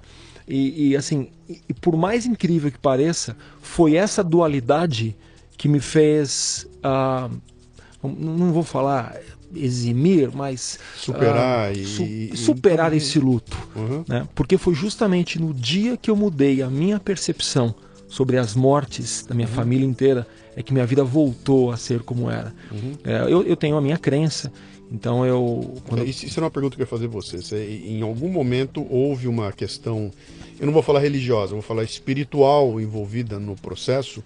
Alguém te ajudou nisso? Você buscou apoio de alguma forma nisso? Foi o, foram as, as minhas palavras falando comigo, né? Cara, muda a percepção, muda a percepção. É, a minha mulher sempre me deu esse, esse, suporte, mas foi o dia que eu falei: peraí, é, um dia eu vou embora também. Eu não estou aqui para sempre. Não sei se vai ser daqui a 5, 10, 50, 100 anos, né? Um dia eu vou embora também. E nesse dia que eu for, eu acredito, pela minha crença, eu vou estar com elas de novo. Eu vou estar com minha mãe, com meu pai, com meu irmão, com a minha, com a minha irmã. E, então, a partir desse dia, ao invés de chorar de manhã, eu agradecia. Eu falava assim: Deus, muito obrigado pela família que você me deu, obrigado por essas pessoas e cuide bem deles, porque um dia eu vou estar junto. Então eu comecei a martelar isso, uhum. eu, come, eu comecei a me forçar a mudar o jeito de olhar. Porque não dá para voltar para trás. Então, Já então foi. Deixa, deixa, deixa, vamos elaborar um pouco mais esse momento aí, porque você para pensar assim tem que ter uma crença. Tá? Se você é um cara assim, verdade, eu sou ateu, não acredito em porra nenhuma, essa tua postura não serve. Porque o ateu não acredita que vai estar com ninguém, que não vai ter nada, que não vai voltar, etc e tal. Morreu, acabou, encerrou, entendeu? Então, para pensar como você pensou, tem que haver uma crença colocada aí. E, e, e, eu não quero misturar isso com religião, tá? Não me importa se é católico ou muçulmano, não interessa. Me interessa que há uma crença de que você lá na frente vai se encontrar e você pode olhar para alguém e falar muito obrigado, Deus. Quer dizer, há uma crença, não me interessa como é que você desenha isso aí, mas há uma crença de que há um porvir ali, né? Uh, e, e, só quero fazer uma reflexão aqui, não é para não é pra gente. Não, eu não vou te perguntar nada aqui, eu só quero fazer não, uma reflexão que é um negócio que é que é muito caro para mim, que quanto mais eu amadureço, mais isso fica claro para mim, né? Quer dizer, A gente está vendo uma sociedade hoje em dia que questiona demais a questão da religião, a questão da espiritualidade, e tem muita gente batendo nesse, nesse ponto todo. E aí você vem e me conta uma história dessa, né, e me fala uma coisa dessa aí. Quer dizer, eu estou aqui conversando com o Rafa. O Rafa é um cara que hoje em dia muda a vida de um monte de gente, faz as palestras dele, conhece um monte de gente, dá emprego para um monte de gente. Você está aí produzindo, criando coisas, fazendo coisas positivas e consegue fazer isso a partir do momento em que você muda aquele mindset teu, baseado numa crença que você tem. Quer dizer, só esse momento já mostra para mim que é totalmente válido você acreditar em alguma coisa, entendeu? Dizer que nada existe, que nada interessa e que você, por acreditar, é um idiota, como eu estou ouvindo aí de montão, é uma tremenda de uma bobagem, porque, cara, independente de existir ou não existir aquilo que você acredita, olha o que, que essa crença fez com você. Mas sabe que eu, que eu, que eu tive uma resposta que, que preencheu o que você acabou de dizer com um amigo. Ele é ateu, mas, mas aqueles ateus que, que, dos bons, saca? Que, que discute com você. Que, que, quando o avião for cair, ele não vai isso, falar, meu Deus, não. me ajuda, ele não vai falar isso. Não, não. não. Bom, primeiro que ele é cético, mas pra ele acreditar em alguma coisa, ele tem que ler 30 livros, uhum. tá? Hiper, hiper ateu, grande amigo meu. E, e, ele é um cara super, mas super feliz do bem. E ele fala assim, eu, eu, uma vez eu falei sobre a morte com ele, ele falou assim, cara, é, quando aconteceu comigo, com a minha família, eu penso assim, um dia vai acabar para mim também. Uhum. E se eu sofrer até esse dia, eu vou estar jogando fora essa vida que Sim. me sobrou. Sim. Então é interessante que quando eu converso com uns ateus, é, eu vejo que não é questão ah, da crença ou não em Deus, uhum. mas a questão da crença é, pela crença. So... Pelo, pelo, tempo que me resta. O que, é que eu farei do tempo que me resta? Então eu entendi, Lu, que uhum. o sofrimento é, independe se ele crê ou não crê em algo superior, uhum. mas é, como que ele processa é, essa lógica na mente dele. Esse é o ponto que eu quero colocar, quer dizer, tá tudo aí dentro da tua mente, entendeu? Tá tudo aí dentro, né?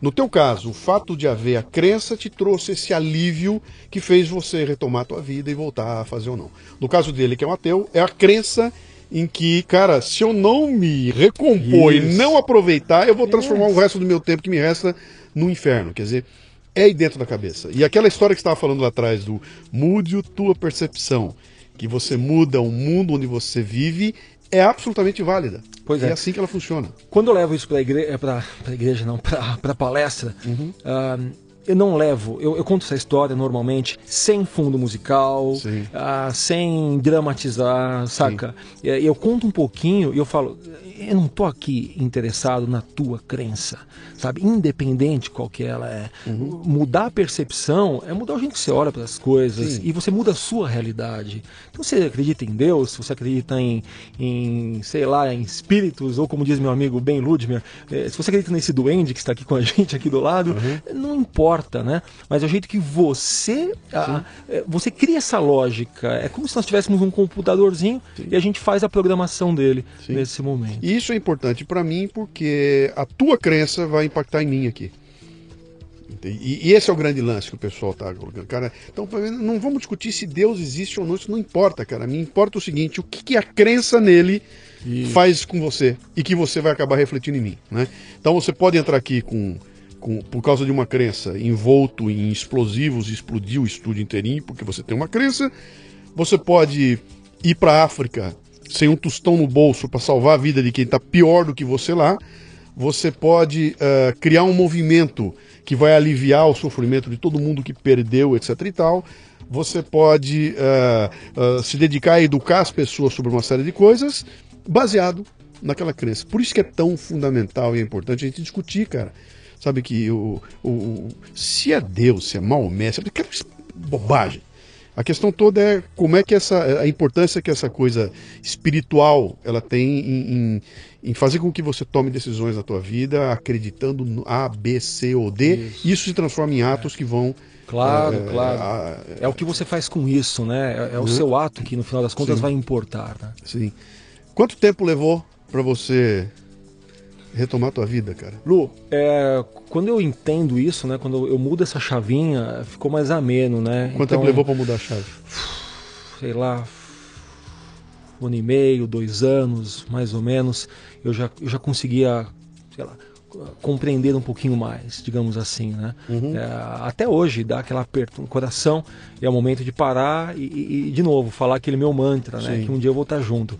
É, eu vejo que depende de pessoa para pessoa, mas é muito nosso essa virar a chave uhum. do que o do outro, sabe? Esperar que venha de, de alguém. Eu, eu sempre quis pegar as coisas com minhas próprias mãos, né? Uhum. Quando eu falo de, de ser protagonista, não é só no âmbito corporativo, né? É o tempo todo, né? Protagonismo para mim é você entender que está sofrendo, uhum. o que eu uhum. posso fazer para melhorar isso, né? Se é procurar ajuda em outro ou buscar em si mesmo, eu acho que é, é o tempo todo trazer para si né, as rédeas da vida. Eu acho que um ano e meio, dois anos, lá para 2013, 2014 eu já estava mais eu chorei em algumas palestras, é normal, né? Quando eu contava isso, vinha a emoção. Uhum. E, e a vida segue. Hoje eu, eu, eu, gosto de pensar nela, sabe? Quando a gente no palco, eu olho lá para cima e falo, putz, vocês estão comigo aqui, sabe? Vamos junto, vai ser incrível hoje. É, é usar o sofrimento para te, pra te pôr para frente, né? E não para ficar buscando culpados. Uh, o, o mais difícil para mim até hoje que eu acho que para mim foi a maior superação, foi perdoar o cara que atropelou e matou elas. Então, cara, é... deixa eu ver se eu consigo. É difícil falar a respeito disso com você, porque eu não consigo me colocar no teu sapato, eu nunca vivi isso, espero por Deus também jamais viver uma coisa assim. E para mim fica muito complicado, que isso para mim é uma coisa é imperdoável, cara, é imperdoável. Mas eu já ouvi de muita gente que perdoou que o perdoar é um ato de libertação, né? Você meio que se é. liberta a, ao perdoar, né? Uh, o que aconteceu com esse cara, cara? O cara foi preso, não foi? Tá aí vivendo a vida dele na boa? Você encontrou com ele? Que que... Não, ele nunca veio procurar a gente, nem a família. Ele não teve uma carta, não teve uma ligação. Ele ficou preso, se não me engano, por uma semana, alguma coisa assim, ou menos, e saiu. Então não ficou preso como deveria, né? não pagou por isso. É um cara que está vivendo e dizem alguns ainda que já o viram tomando umas por aí. E, e, esse processo continua na justiça ou não? Continua, não aconteceu nada até hoje, já são, são sete anos, né? Hum. Já. E vai para o sétimo ano agora. E nada aconteceu. O, o, a importância do perdoá-lo foi por conta do que estava fazendo comigo. Né? Uhum. Porque o tempo todo que eu fechava os olhos e me lembrava que ele estava vivo ainda, vinha vontade de, de fazer alguma coisa, vinha vontade de, uh, sei lá, ir encontrar o cara.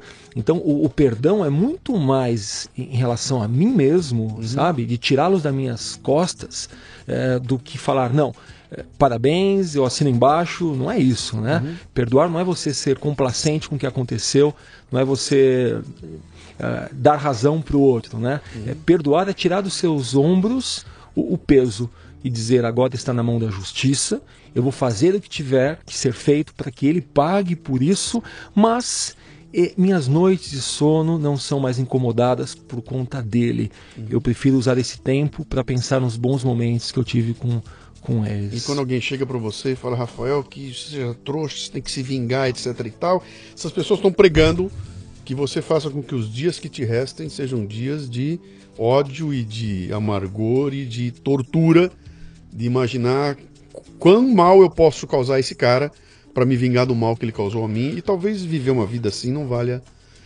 não vale a pena. De novo, não é uma questão de ser bonzinho, de ser. Eu acho que é uma questão de autossobrevivência, né? Acho que se você tentasse fazer alguma coisa com o cara, quem ia dançar era você. Você ia se ferrar e acabar sobrando para o teu lado e tudo mais, e, e, e, eu não sei se isso vale a pena, cara. É, além do que você você querer puni-lo e acabar sendo punindo eh, junto, porque aí você se iguala a ele, né? Então é como se você estivesse eh, fazendo a mesma coisa que o outro fez. É, eu hoje, se alguém ninguém falou isso até hoje, né? Na verdade, o que eu tenho que fazer é, é me livrar de, de, vizinhos que, que vêm chorar na minha porta, né? Nossa, minha, minha, minha casa virou um, um templo durante quase um ano. Os vizinhos vinham chorar. Né? Eu tinha que me livrar dessas pessoas. A dor traziam... deles, trazer para você pois a dor é, deles. Né? É. Quando vinha chorar, eu já. Dá licença. É. é eu tinha que, que, fugir, porque. Senão eu, eu, eu, vou na vibe, saca? Eu, como eu falo, né? O que, que é hipnose, que eu estudo já desde 2007? É simplesmente você mudar o seu padrão mental. Ponto. É isso. Então, se eu surfar na vibe deles, eu acabo caindo junto. Sim. Então, para a gente elevar o nosso nível mental, né, é, é uma constante é uma constante luta, uma constante briga. Porque você abre o jornal de manhã, você vê duas, três notícias, você ouve aquele cara que ele é mais negativo. Cara, você tá na vibe que a gente tá em crise, que tá tudo ruim e assim por diante. Né? Bom, não é negar a realidade. Você Não não é está negar. pregando negar a realidade, é. você está pregando falando assim, bom, o que, que eu faço com essa realidade? E o que eu tenho batido nas palestras, Isso. tem gente que não gosta também, que eu falo o seguinte, fala, bicho, o mundo é assim, cara. O mundo é injusto, é desigual, ele funciona desse jeito e conforme-se com ele ser assim. Agora, desculpa, deixa eu retomar esse negócio, vou ter que refazer esse pedaço aqui. O mundo é injusto, o mundo é desigual, o mundo é um horror. Você precisa aceitar que o mundo é assim. Você só não pode se conformar com que ele seja assim. Então, qual é a diferença? Muito bem. Eu sei que ele funciona assim. Eu sei que vai ter um mendigo na rua e vai ter um mendigo pro resto da vida na rua. Nunca vai mudar isso aí, porque o desenho do mundo é assim. O que, que eu posso fazer? Eu não posso me conformar com isso. Né? E eu preciso fazer alguma coisa a respeito que esteja ao meu alcance. Que não é pegar uma arma e ir pra rua fazer uma revolução e quebrar tudo que tá aí. É tomar as providências para resolver o que tiver em volta. O que está no meu alcance, cara? Como é que eu posso contribuir de alguma forma? Eu, Luciano, escolhi fazer isso que eu estou fazendo aqui. Contar a tua história, contar para pessoas. Talvez alguém que está passando o que você passou, ouviu isso aqui agora, vai ter algum tipo de, de, de inspiração pelas tuas palavras. E para mim isso é a contribuição que eu posso dar, né? A contribuição com o material que eu faço, etc. Então eu encontrei um jeito de fazer. Porque eu não me conformo com isso tudo. Agora eu não sou idiota a ponto de vamos às armas, vamos destruir, vamos, queremos um mundo igual. Não vai ter nunca, cara, né? Então é, é- aceite que o mundo é assim, mas não se conforme que ele é assim e faça alguma coisa a respeito, né? Cara, é jogo duro. bicho. É, dureza. Muito bem, como é que estamos hoje? Putz, hoje eu tô feliz demais, Lu, com um monte de projeto. Eu comecei um canal na internet para falar sobre hipnose faz, faz dois anos, né? Que é o canal O Hipnólogo. Porque mesmo continuando com as palestras, né? A arte sempre está comigo, sempre está do meu lado. O canal ele tá com quase meio milhão de pessoas. Então, Deixa eu fazer uma pergunta muito você legal. aqui, que tem muita gente que tá ouvindo e quer perguntar. Vai. Que é um assunto. É. Meu. Aquele tudo não é armação, né? Gente, olha, eu já participei de palestras com. Eu já vi, já vi a palestra acontecendo, já estava lá presente, eu vi aquilo tudo acontecer, já vi em outras ocasiões, mas vi. E com o Rafa o negócio é diferente, porque a gente é amigo, cara. A gente tá lá, nós estamos juntos, a gente conversa junto. Ele nunca abre para ninguém as. as, as as, como é, as minudências do que ele faz lá, o trabalho dele tem, tem, um, tem uma hora de mistério ali que eu acho que faz parte dele, faz muito bem ser assim. Mas eu vi gente da plateia reagindo, eu vi aquelas coisas acontecendo com gente ali que eu falei, cara, ele não, ele não conversou com essa pessoa lá fora, eu tava com ela até agora há pouco, né? E acontece uns trecos estranhos ali, mas fica sempre aquela história de isso tudo é uma puta de uma armação. Porque na minha cabeça é aquilo que eu vi na televisão. É, é o Silvio Santos sentado e você do lado dele, aí patrão. E você sacaneia o Silvio Santos, ele imita a galinha, aquela história toda. Falei, ah, Isso é pra dar ibope, é uma puta armação. É ou não é armação, cara? Putz, Lu, pois é, olha, hoje, vamos, dizer que desde 2009, 2010, quando eu comecei a colocar hipnose nas palestras, são sete anos já, né? O que eu faço é, como você, eu vou até a empresa que contrata a gente, eu faço a minha palestra, e no meio da palestra eu falo, vou explicar agora de uma forma lúdica. Né? A gente falou sobre mente, sobre cérebro, sobre mudança de comportamento, mudança de atitude. Vamos mostrar como que nossa mente é capaz de coisa que a gente não imagina. Só que eu vou mostrar isso de uma forma diferente, vou mostrar com hipnose. Então hoje, né, hoje em dia nas palestras eu faço isso. É, eu não vou com uma equipe comigo, eu não levo 12 pessoas para serem hipnotizadas, né? Sim. Eu chego em empresas quadradas, empresas menos quadradas, e eu faço um número de hipnotismo. Não apenas pro pessoal dar risada, para brincar, não, mas é para mostrar, cara, que como nós podemos realmente mudar nossa percepção e como que nosso corpo ele aceita é, e ele reage a isso. Então, ver uma pessoa ali no palco eh, fazendo ou não conseguindo fazer algo que ela faz normalmente, coloca em xeque também algumas verdades que a gente tem. Então, o lance da palestra é isso. E aí você pergunta, é combinado? Não posso, não, não dá para ser combinado, né? Imagina, imagina a a Nakata, né? Que é, que é uma das nossos né? patrocinadores. Uhum. Imagina, eles me contratam, eu vou lá e falo, olha, só que eu preciso combinar com 10 pessoas antes. Uhum. Eu acho que eu seria queimado em, em menos de, de, duas palestras. Sim. Então não é combinado. Uh, isso também, claro, uh, não tira a possibilidade de algum hipnólogo antiético combinar sim, com pessoas. Sim, Falando por mim, né? Nada é combinado. A hipnose é nada mais, nada menos do que você rebaixar algo que nós chamamos de faculdade crítica. Você vai uhum. gostar disso, hein? Da nossa mente consciente. Uhum. Todos nós temos uma faculdade crítica. Se eu falo para você que minha camisa é vermelha, agora você olha e fala não. Se eu falo para você que eu sou uma mulher, você vai falar não. Se eu falar sobre religião, sobre aborto, sobre time de futebol, talvez você diga não e essa mensagem nem entra, tá? Na, uhum. na, na sua, no seu que a gente chama de subconsciente. Quando a gente rebaixa essa faculdade crítica, tudo vira verdade.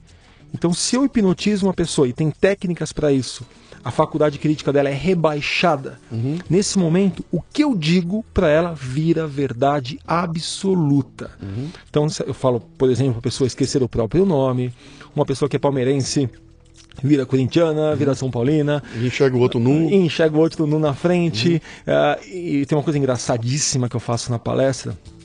Sempre ético, né? Nada para tirar sarro da pessoa. Não envergonhar a pessoa. Nada, né? nada. Eu Constranger faço, ninguém, né? Eu faço isso em ambiente corporativo já, então não tem por que fazer isso. Mesmo que fossem meus amigos, eu quero que as pessoas falem bem de uhum. mim, né? E não, não o contrário. Então eu digo que a cadeira deles tem cola. Uhum. Eu falo, pessoal, eu tenho aqui na minha mão mil reais e eu levo dez notas de cem para ficar mais divertido ainda.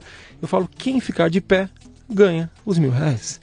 Cara, você vê diretor de empresa, gerente, uhum. uh, o pessoal que trabalha nas empresas tentando levantar e não levanta. Uhum. Então, o que parece armação, na verdade é faculdade crítica rebaixada, uhum. uma ideia que veio externo, isso é internalizado e a partir do momento que o subconsciente compreende isso como verdade, a pessoa não faz. Então, mas existem pessoas que são sugestionáveis e outras que não são sugestionáveis.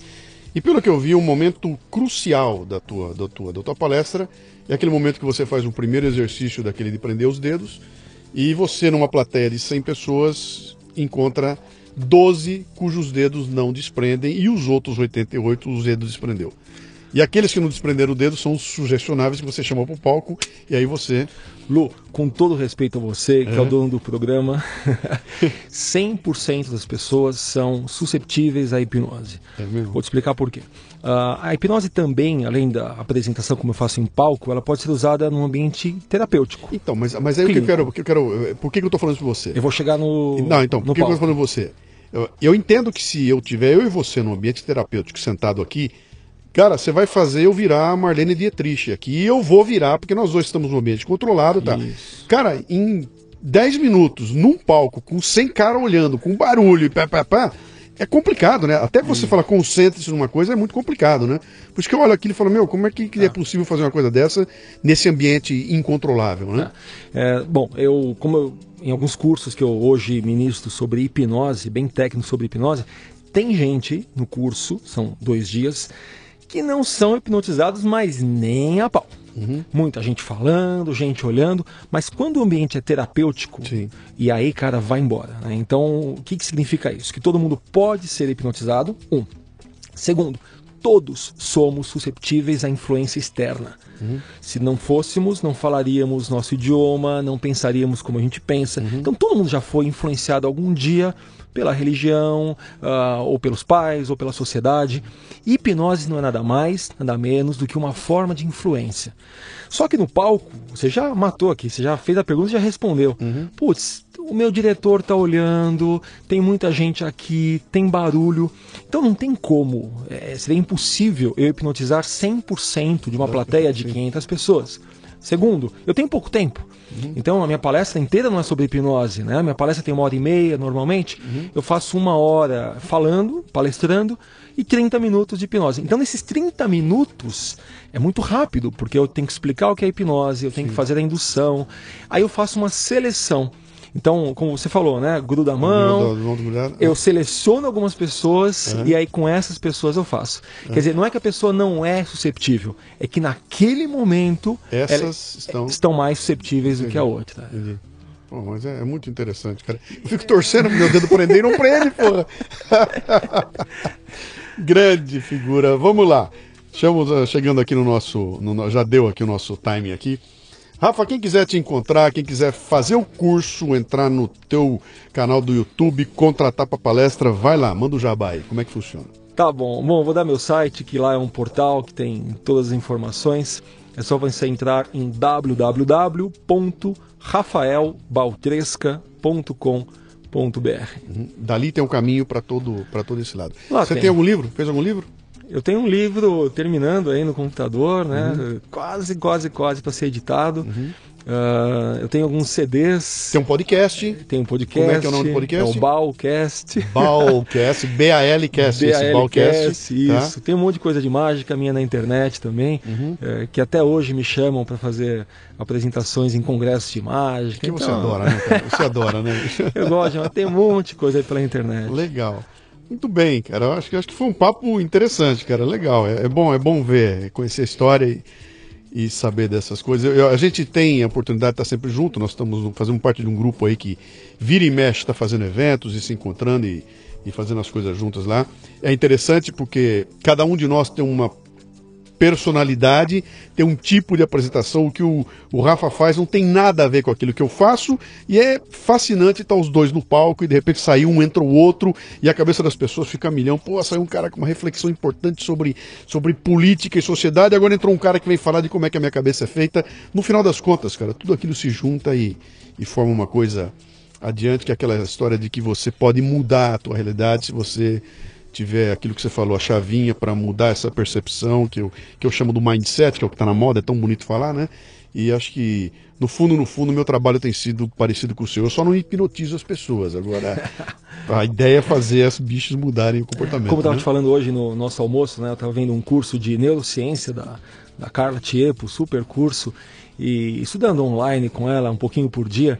E, cara, a gente entende um pouco mais né, da, da nossa mente e a gente vê qual a potencialidade que a gente tem, né, cara? Tantas conexões, tantas coisas acontecendo agora nessa máquina.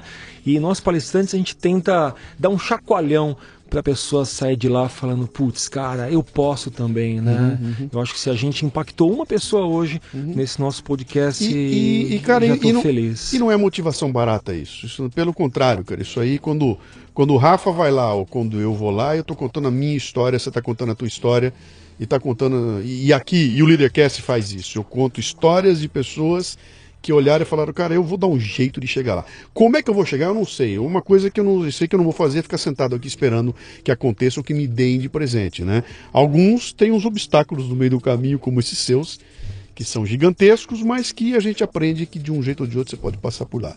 Meu amigo, obrigado pela visita. Valeu, obrigado. Venha mais vezes, estamos aí.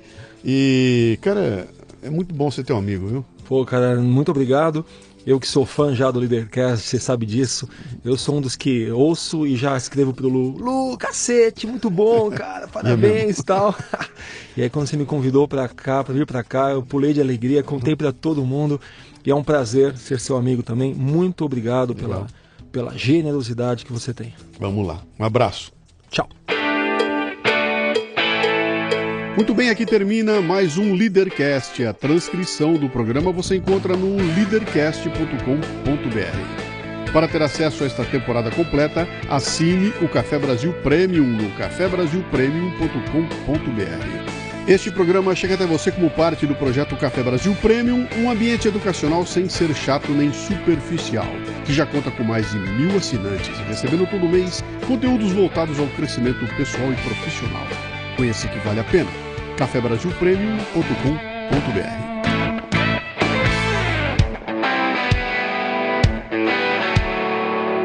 Você ouviu o Leadercast com Luciano Pires.